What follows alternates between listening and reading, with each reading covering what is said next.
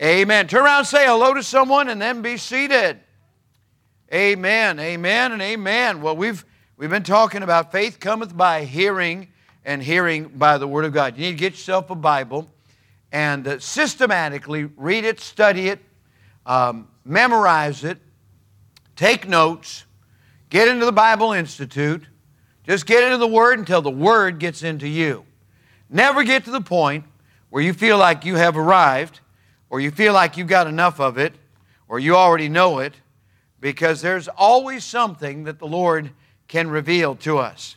I'm so glad that we not only believe this for ourselves, but we've been doing our part, we think, to try to get the Word of God out. And um, I don't know how many copies, 1,500 plus copies of the Word of God that we um, purchased through our special offering, our nine week offering, January and February. And we gave the gift of God's Word in hardback form to folks around the world. And I just got a package of thank you notes from the Philippines. Now, uh, North Samar, right? You know where Samar is? Yeah, now, where is that compared to where you're from? On the eastern side. How far away would it be?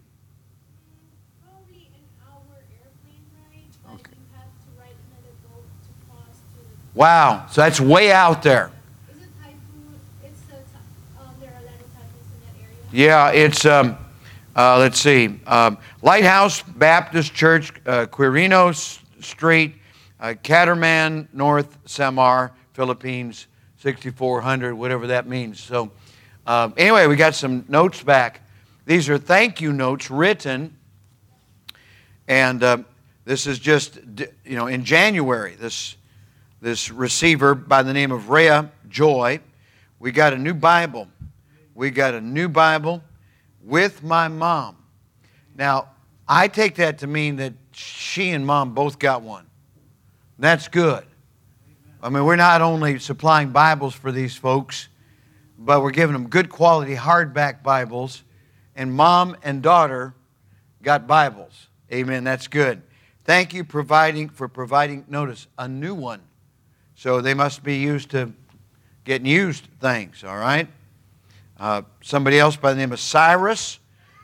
Uh, I penned a letter to let you all know that I am so thankful for all of you for donating this Bible to me. And we are glad to be able to do that, Cyrus. Good name. Um, with a name like that, you can take over the world. Amen. All right. Got your own kingdom. Dear Bible donor, this is November of 2022, uh, also from the Philippines. I'm so thankful to all of you for providing a new Bible. I really need this, especially for my spiritual growth. Thank you. It's in their own handwriting. Thank you, thank you. May God bless you abundantly. And this is from R-I-Z-A. So I mentioned that's Riza. Riza, okay. So praise Lord. Is that would that be a that be a girl's name? Probably. Okay. All right. I'm I'm depending on my Filipina expert over here. All right. And this is from this must is this a guy Nagd Nag Nagd Nad Nadgel Nadgel Nadgel don't know. Nadgel all right. Nadgel whoever. All right. Says uh, dear dear ma'am or sir wisdom is the principal thing. Therefore get wisdom with all thy getting. Get understanding. Thank you for giving this book of wisdom to me. Amen. Amen. And this one back in November this is from Rimar Cantado uh, over in the Philippines. Dear Bible donor, since I got a new Bible, I learned a lot of things about God.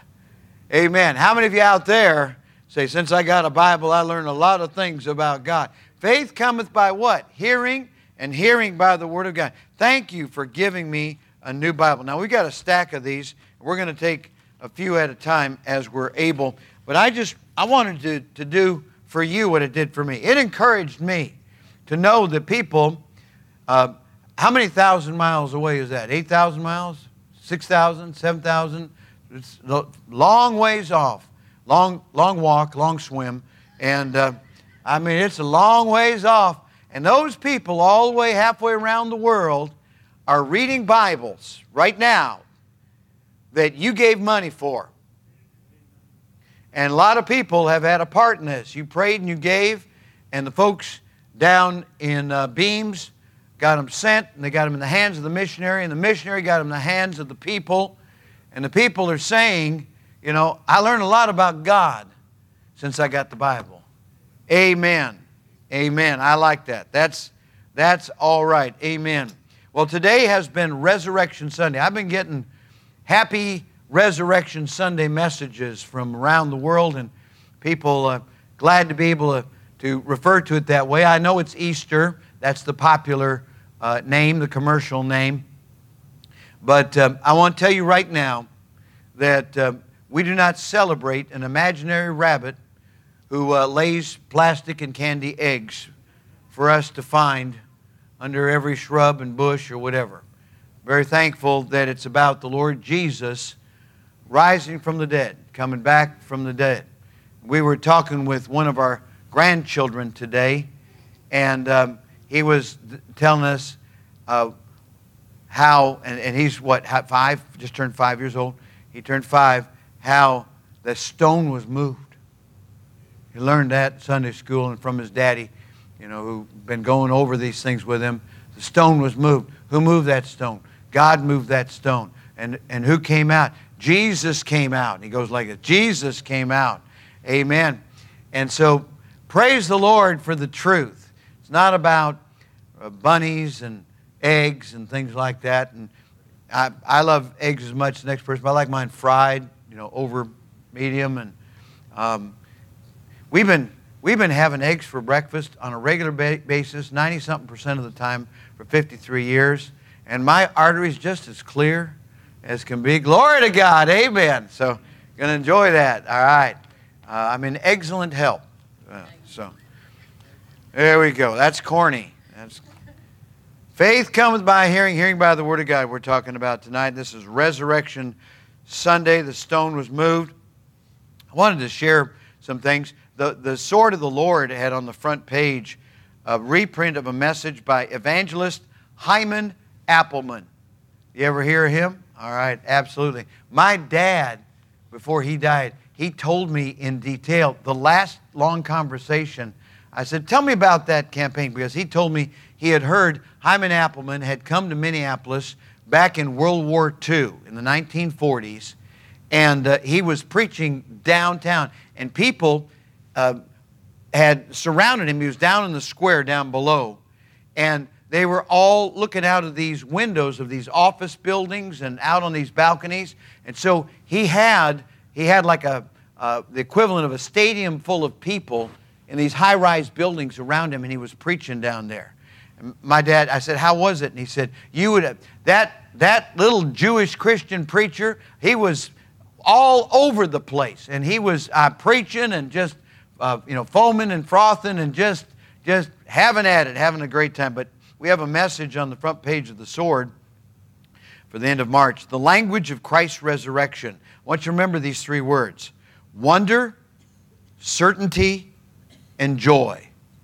Wonder, certainty, and joy.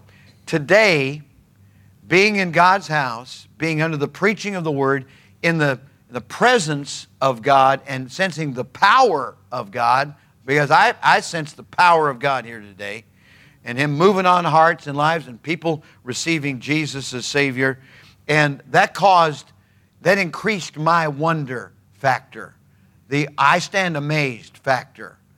But the awe that I have for Jesus isn't just what I feel, but it's based upon the absolute truth of the Word of God. Certainty, that's also based in the Word of God.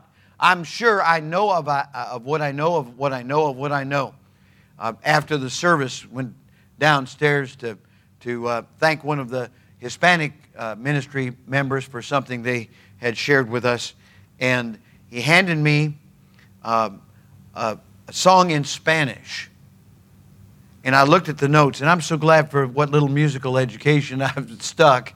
And I hummed through that, and I said, You know what this is in Spanish? This is my dad's favorite song. I know not why God's not da da da da da da da da da da. But I know whom I have believed and am persuaded that he is able. My dad's favorite song. It was in, it was in Spanish, you know. Uh, but I, I, can, I can play piano in either English or Spanish. So, anyway, certainty and joy. Now, let's talk about joy. Joy is a fruit of the Spirit. Amen. Joy is a fruit of the Spirit. When, when we need joy, we need to be filled to overflowing with the Holy Spirit and allow that to happen.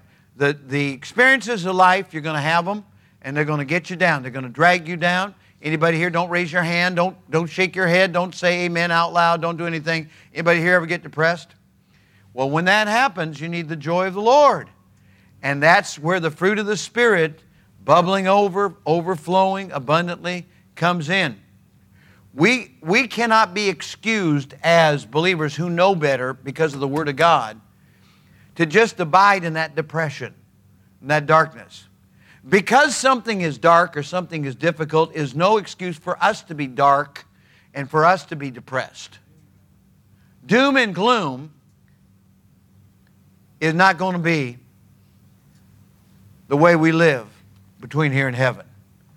Joy is how we're going to live between here and heaven. And that's where, that's where this special day comes in. Results of the resurrection. Uh, this is from Harold Lindsell and Charles Woodbridge, two, two great authors that I have several of their books in my library. Results of the resurrection. Write this down. Number one, it guarantees the deity of the Lord Jesus. He's declared to be the Son of God with power according to the Spirit of holiness by the resurrection from the dead. Romans 1 4. So it guarantees the deity of the Lord Jesus. I'm glad we've got a resurrected, a raised Savior who's alive, not just back from the dead to die again, but alive forevermore. He's never going to die again. Amen. Number two, result of resurrection. Not only does it guarantee the deity of the Lord Jesus, but number two, it is essential to our justification. I'm justified. That means before God, He sees me as sinless and perfect. That's without a raised Savior from the dead, God would not see me as sinless and perfect. So that's, that's absolutely essential. Uh, it says, see Romans 5, excuse me, 425 and 834. Romans 425 and 834. Number three, result of the resurrection. It makes possible the forgiveness of sins. And this is going to come into tonight's message. I can forgive because I've been forgiven. But if I don't have a raised Savior, I can't forgive anybody. Okay? Because I can't be forgiven. All right, there you go. Makes possible the forgiveness of sins. Uh, it says, see 1 Corinthians 15, 17. Number four, result of the resurrection, it makes certain a final judgment, quote, because he hath appointed a day in, in the which he will judge the world in righteousness by that man who he hath ordained, whereof he hath given assurance unto all men, in that he hath raised him from the dead. Acts 17 31. Paul was preaching that. Wasn't he preaching that up on Mars Hill? I think so. All right, so it makes certain a final judgment.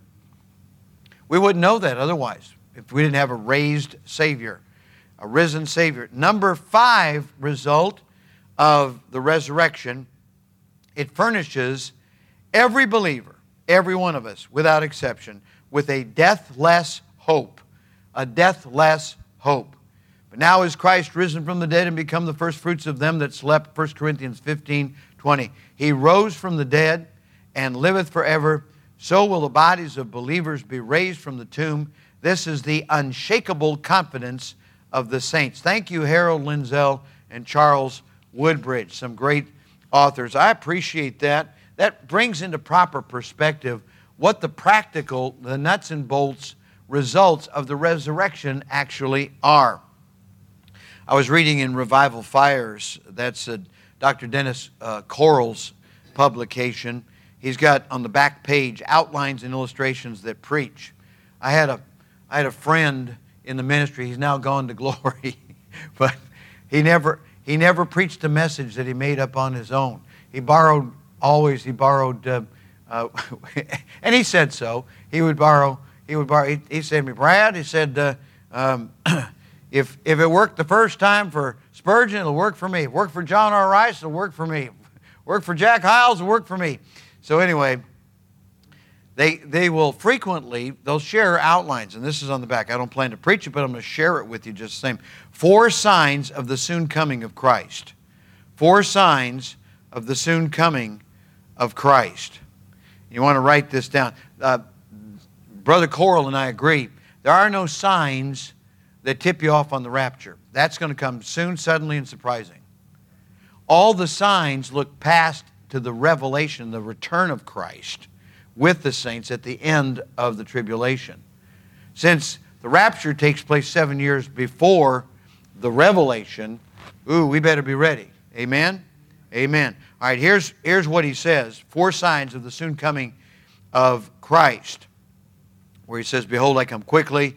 Uh, several times he says that in Revelation chapter 22, and I've preached on that. But anyway, number one, the increase in natural disasters. Once again, that's not a sign of the rapture, that's a sign of the revelation, but the rapture comes first. Matthew 24, verses 3 through 12. And these things will be happening during the tribulation. We're going to see the run up to the tribulation. The rapture will take place. And then during the tribulation, you'll see an increase. You won't, I won't. We'll be a million miles from here. Glory to God. We'll be with Jesus. Amen.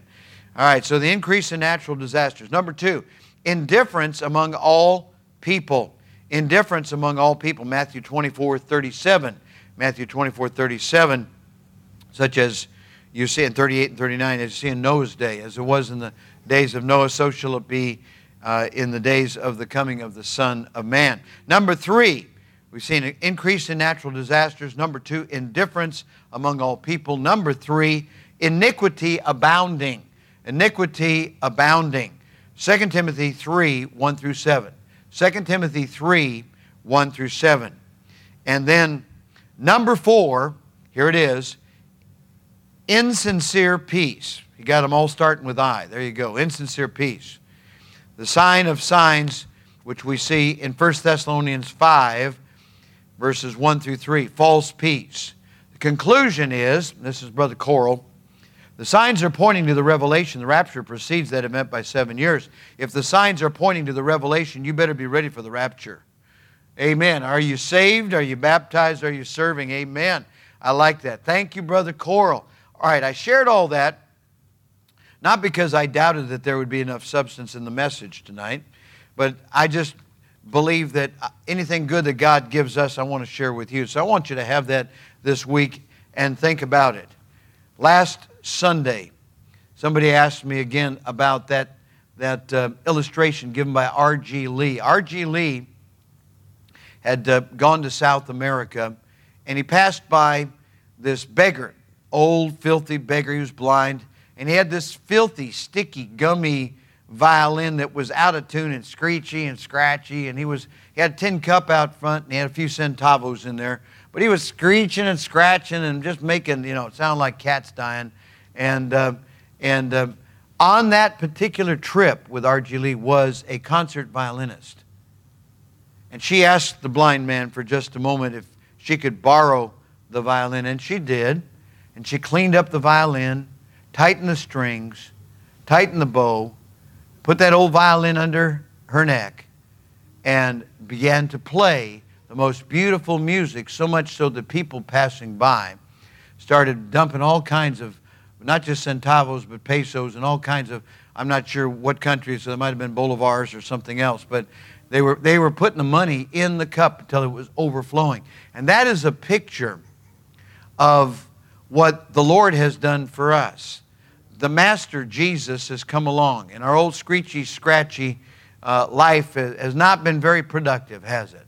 But then He comes and He cleans it up and tightens it up and straightens it up and adjusts us, and He begins to play on our life a beautiful, beautiful song that produces so much. Now, not dollars and cents, but in terms of that which is substantive for eternity. I want the Lord to have the old, nasty, scratchy uh, violin of my life, and I want Him to tighten it up. I want Him to, to play good music and make it pleasant for people. I want to be able to do what God would have me to do. I mentioned this morning uh, Brother Lucado's book called The Cast of Characters, and he goes through the Old Testament and points out all these people that are in the line of Christ, and all of them are imperfect, all of them are sinners. And, and the conclusion is, and he's correct on this, that if God could use those people in the Bible, and that's why God says what he says, he certainly wants to take our life and use it. He wants to tighten up the strings and tighten up the bow. He wants to play, play some beautiful music. He wants to make something of our life for the time that we have left. How much time have we got? Nobody knows. Jesus is coming. I've talked to you about the rapture that's coming before the revelation, and, and it could be any time. But in the meantime, we need to be walking by faith and living by faith and hiding God's word in our heart and applying the truth. And everybody here needs to be doing that. Just before I, I got ready to, to preach tonight, I was back and forth and texting with some folks, and this individual said that God had been working in their life through our preaching. And they've, they've made certain steps and progress because of it. We give God all the glory for that. That's what, that's what this is supposed to be. Preaching is not supposed to be an exercise of the intellect. Certainly it's involved, but it's not about, it doesn't stop there. If what you're getting from the Word of God stops right here, you're in bad shape, sir, ma'am. You're in bad shape. It needs to keep on going right on down to here. And then it needs to work its way out through our, our life, our attitude, uh, the way we respond to one another. Amen and amen. We're a bunch of sinners, just like those folks in the Bible, and we're who God has to work with. Uh, over in Mark chapter number, let's turn to uh, the 16th chapter. Let's go. Mark chapter 16. Beginning of verse 9. Now, when Jesus was risen early, the first day of the week, he appeared first to Mary Magdalene, out of whom he had cast seven devils. Just think about that. What a past she had. Everybody's got one here, by the way. So let's not look down our long old noses at somebody else like there's something wrong with them that's not wrong with us, all right? But then, and she went and told them that had been with him as they mourned and wept. And they, when they had heard that he was alive and had been seen of her, look at the last two words believe not. They believed not. Maybe it was they were so dark and gloomy and depressed, they just wouldn't allow themselves to believe. But isn't that a shame? She had eyewitness account. She was taking what Jesus had said he was going to do, and now he had done it. Faith is taking God at his word and applying it. Uh, forsaking all, I trust him. That's what faith stands for, the acrostic. Forsaking all, I trust him. Same as the Old Testament word trust, New Testament word faith. That's what faith is. It comes by hearing and hearing by the word of God. She's taking what Jesus had said. She's seen Jesus, so she knows that it's absolute truth. She comes back and she tells them, and we just have two words believe not. Believe not. They must not have had much of the word in them. All right, read on. After that, he appeared in another form to two of them as they walked and went into the country. That's the last chapter in Luke on the road to Emmaus. They, so we understand now why they didn't, they didn't recognize him because he didn't appear the same. All right, he could do that. He's God. All right, and they went and told it unto the residue. So those that those two that were walking that had been with Jesus, they went back and told the rest of the disciples, and please notice the last four words of verse 13. Neither believed they them. Neither believed they them. Afterward, he appeared unto the eleven as they sat at meat and upbraided them with their, notice, unbelief and hardness of heart, because they believed not them which had seen him after he was risen. So they didn't, they didn't accept the eyewitness accounts of those who had faith. And how often does that take place? You're talking to folks and they're just resisting, right? They, I mean, they're keeping you at arm's length. They, they don't want to trust what you're saying, they don't want to trust you. They just want to be doubters, skeptics. You've, you've been there. You know what I'm talking about. They weren't embracing the truth. They were holding you at arm's length, and they don't want you to get too cozy, too close. They don't want you to tell them anything about the supernatural because if they can't feel it, touch it, taste it, smell it, you know, experience it in the five sense realm, they don't want to have anything to do with it. That's what we're dealing with a lot of times. People who are not full of the Word are not going to be likely to have faith in God. They won't. They won't be believers. And he said unto them, Go ye into all the world and preach the gospel to every creature. Now, get this. He's dealing with unbelievers. Same situation he had back in Mark chapter 6 and uh, Matthew chapter 13, where Jesus comes to his hometown synagogue. And they were offended. You remember reading that? They said, Isn't this the carpenter's son? Why, don't we know his brothers and his sisters? And, and uh, have we seen him for 30 years growing up? And now he's speaking like this. Never a man spake like this. The Bible says they were, in both passages, Matthew 13 and Mark chapter 6, they were astonished. I stand amazed. They were astonished, but they were offended. And then we're reminded that a prophet, a true prophet of God, is not without honor save in his own country.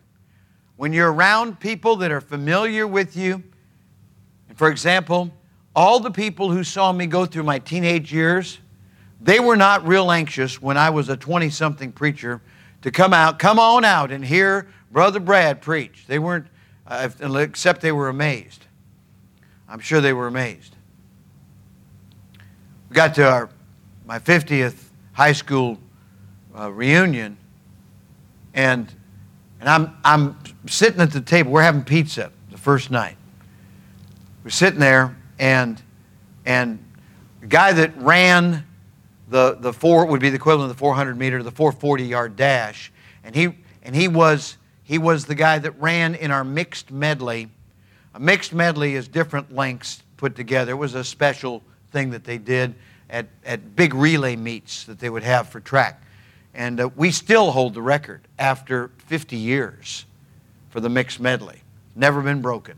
Never been broken. Just throw that in for free. All right. But he's sitting there, last name Stevenson, and he's and now he's like I, I couldn't believe all how old all, all, these people were, but he's like I am, you know. He's showing some age. He's a little bald on top, and he and he just kept shaking his head. And you remember this, sweetie? Kept saying, "Weniger, you became a preacher. Weniger, you became a preacher." and that's what God can do.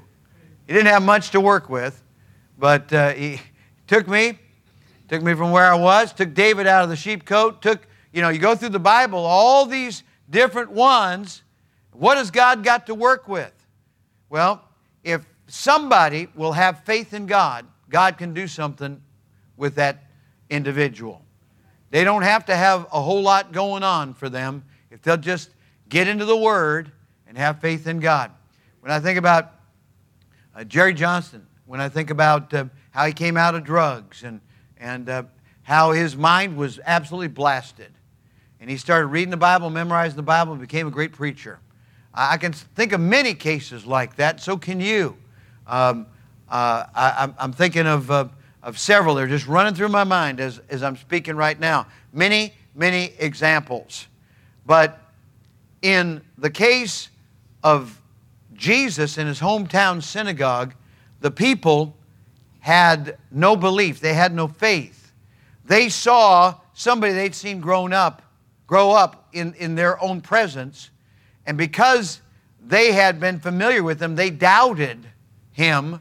They were offended rather than convicted, and, uh, and he had, he had uh, no following in his hometown synagogue. And uh, they were, they were un- unbelievers. And the Bible says that Jesus could do no mighty miracles in their presence. That's what unbelief will do.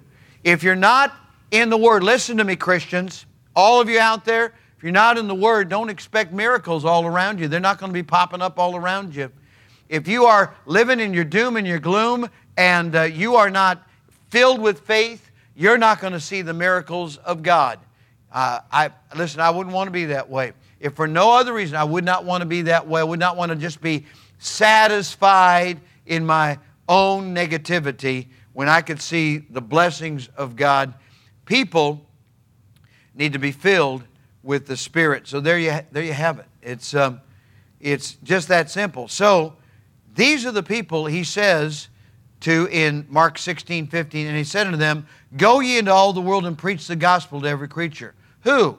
The ones he just upbraided for their unbelief. Why? Because they had not taken Mary Magdalene's and the two on the road to Emmaus, and the others had not taken uh, their word for it, and they, they were not believing because they weren't being filled with faith. They were not, they were not walking out that faith. They were not living out that faith. And he said, I want you to go into all the world and preach the gospel to every creature. Now, it is both a command and a solution. Get this. Go ye into all the world and preach the gospel to every creature is both a command and a solution. He commands us, no exceptions. If you're saved, saved and you know it, then show it, tell it, share it. Amen.